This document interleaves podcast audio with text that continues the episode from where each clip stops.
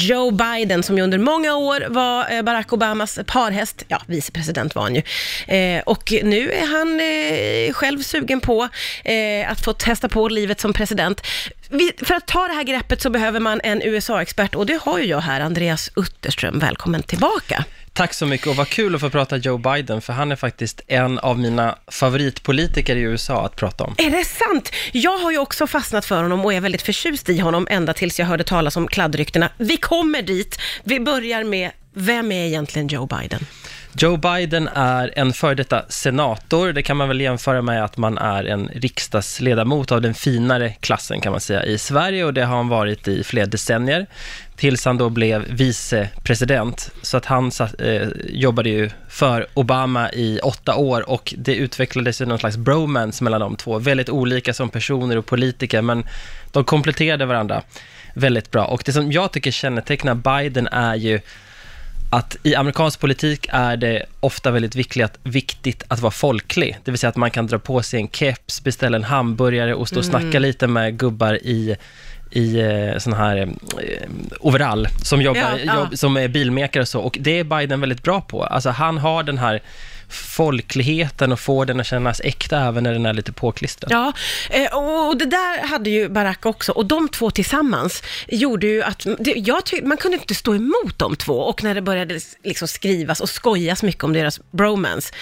det var ju underbart att följa det. Ja, precis. Och, och Obama är ju, jag tror att så här, vi överlag har lite för positiv bild av Barack Obama i, i Sverige, för att jag tror att han är en ganska arrogant person som gillar, lite, lite tråkig, även om han gillar att hålla tal och så, men mycket tror jag Excel-filer och ordning och reda och så. Biden är mycket mer spontan, på gott och ont och bättre på att bygga relationer, så att ganska stor del av hans arbetstid gick åt till att, så att säga, göra eh, överenskommelser och hålla kontakten med kongressen motsvarande riksdagen, medan Obama var mer på eh, helikopternivå, om man ska för, förenkla det väldigt. Så att ah. Biden är väldigt bra när han är ute på kampanj och kampanjar och sitter på en diner och liksom snackar med vanligt folk helt enkelt. Ja, man förstår varför de kompletterade varandra så bra nu när du liksom... Ja, nej men jag, jag tror att det var, det var ju många som undrade, hur ska det här gå? De är för olika, men det visar sig att, att det med tiden blev en riktig vänskap, för så är det verkligen inte alltid mellan president och vicepresident. Ofta Nej. kan det vara så att vicepresidenten är lite bitter över att han eller hon inte fick jobbet och dessutom är vicepresidentjobbet har en väldigt oklar arbetsbeskrivning, så att vissa gör väldigt mycket, andra gör mest eh, sånt som ingen annan vill göra. Mm. Men, men, Biden fick en riktig roll, så de var verkligen ett eh, team, de där två. Jag har ju fascinerats av Joe Biden länge. Eh, länge ska jag inte säga, sen han var vicepresident med Barack Obama. Eh, och då framstår han ju som väldigt, väldigt likable eh, och, och, folklig och allt det här. Men så kom det ju någon slags kladdrykte. Vad var det Vad handlar det om? Ja, men det var olika kvinnor som berättade, inte att han har utsatt dem för någonting som är brottsligt, men däremot olämpligt att han har fått dem att känna sig obekväma genom att han helt enkelt har tagit för mycket på dem. Ja, men det där är ju kladd! Ja, det, ja men det är kladd. Ah! Kla, kladd är ju, är, är ju rätt ord.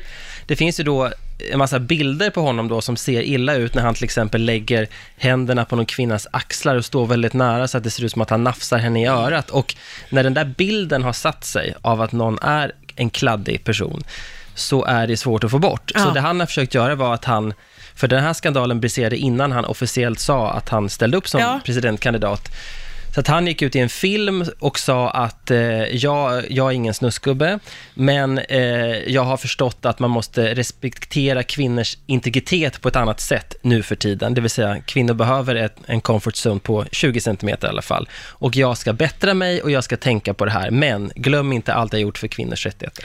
Har folk eh, liksom tagit honom på orden då? Har, kunde han få upprättelse eller hur, hur funkade den där det filmen åter, för honom? Det återstår att se, alltså han bad ju inte uttryckligen om ursäkt och det är alltid ett problem, för då lever storyn vidare några dagar till och så frågar man varför bad du inte om ursäkt och så börjar man prata om vad det här är en så kallad non-apology apology, där man ber om ursäkt om någon har tagit illa upp, men inte för vad man egentligen har gjort. Ja, det. Om det här har satt sig eller inte, det kommer nog visa sig i den första debatten som Demokraterna ska ha i, om en månad ungefär. Därför att då får vi se om de andra kandidaterna, de som tävlar mot Biden för att bli den som möter Trump, om de kommer attackera honom för det här. Det är ju inte. många kvinnor som ställer upp. De Mm. skulle kanske kunna tänka sig att ha det som en liten sån...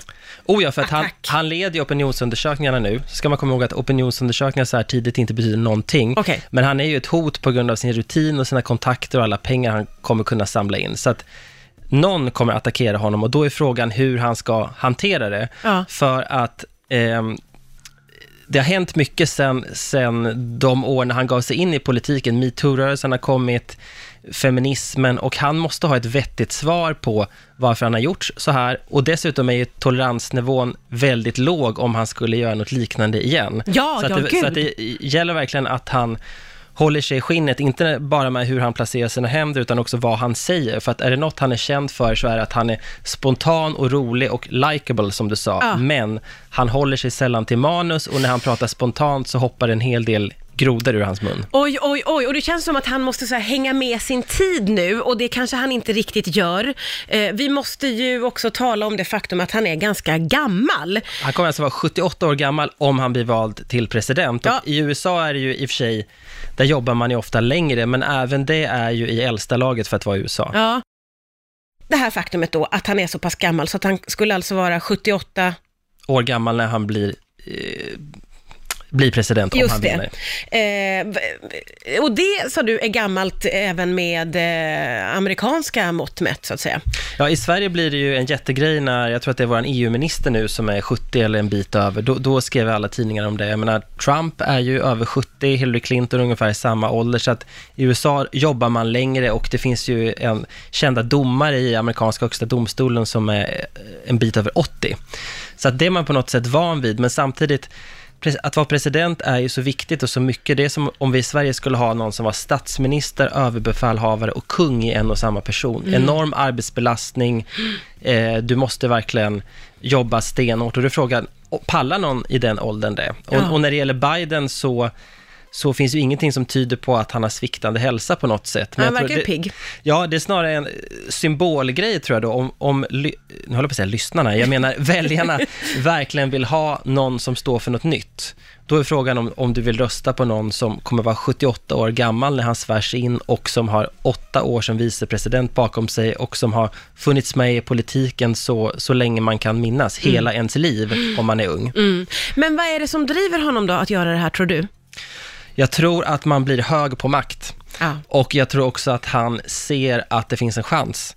Därför att han har sagt att anledningen till att han inte ställde upp förra gången var att han skulle bli krossad av det som kallas för the Clinton machine. Alltså. Alltså, paret Clinton utmanar man inte ostraffat, då kan man få betala för det resten av livet. Oj, oj, oj, de låter läskiga. Vi Ja. måste prata om dem någon gång. Ja, nej, men nu är de ute ur leken och jag tror också att han tänker att ska man slå Trump, då ska det vara en person som både kan prata sakpolitik på ett vettigt och, och lättillgängligt sätt och som samtidigt kan stå upp mot Trump och inte låta sig mobbas under en debatt. Och det tror jag att Joe Biden skulle klara. Frågan är om han är tillräckligt vänster för att bli kandidaten, eller om folk tycker att han är för mycket mittenpolitiker, att de är så arga så att de vill ha något radikalt och mer, alltså en större förändring än vad han erbjuder. Det är det som är den stora frågan. För vad är det han erbjuder? Han vill ju få bort Trump, det fattar jag. Mm. Men har, kommer han med en egen politik? Han pratar mycket om att samarbeta eh, med Republikanerna och att han, att han ber verkligen inte om ursäkt för sina år med Obama. Det finns ju vänsterväljare i USA som tycker att Obama inte gjorde tillräckligt mycket, att han inte var till, tillräckligt eh, vänster helt enkelt. Men det är svårt för Biden att ta avstånd från med tanke på att han var vicepresident i åtta år. Så han säger att, att ska, han vill vara mer en mittenpolitiker som samarbetar, vi ska få saker och ting gjorda, titta på mitt record, vad jag har gjort. Och om väljarna vill ha någonting sånt, om de tycker att Bernie Sanders, som kallar sig för demokratisk socialist, är för extrem, då är Biden ett bra alternativ. Men vill man ha någonting som är radikalt och någonting som står för förändring, då ska man inte rösta på Bernie heller, för han är också gammal. Men då kanske man ska rösta på, gamlingarna. på Kamala Harris eller då bubblaren som heter Pete Buttigieg och är en borgmästare 37 år gammal. Det finns Så att- ju så mycket så att det spännande finns ju över namn. 20 kandidater, jag tror de är 22 nu. Så, Ja. att, så att det är inga, inga fel på valmöjligheterna, men det, det, Biden är ju favoriten som det ser ut nu. Ja, eh, och då kan vi sammanfatta det med att han har lite, han har lite chanser ändå. Då. Oh ja, jag skulle tro att det står mellan honom och eh, fyra, fem till, men, men en sak man kan lita på när det gäller Joe Biden så att, är att han förr eller senare ställer till det för sig själv genom att han pratar bredvid munnen. Just det. Och det kommer hända eh, innan vi går på semester, tror jag. Frågan är hur ofta och i vilken omfattning och hur han hanterar det. Det finns alltid anledning att be dig komma tillbaka, Andreas Utterström.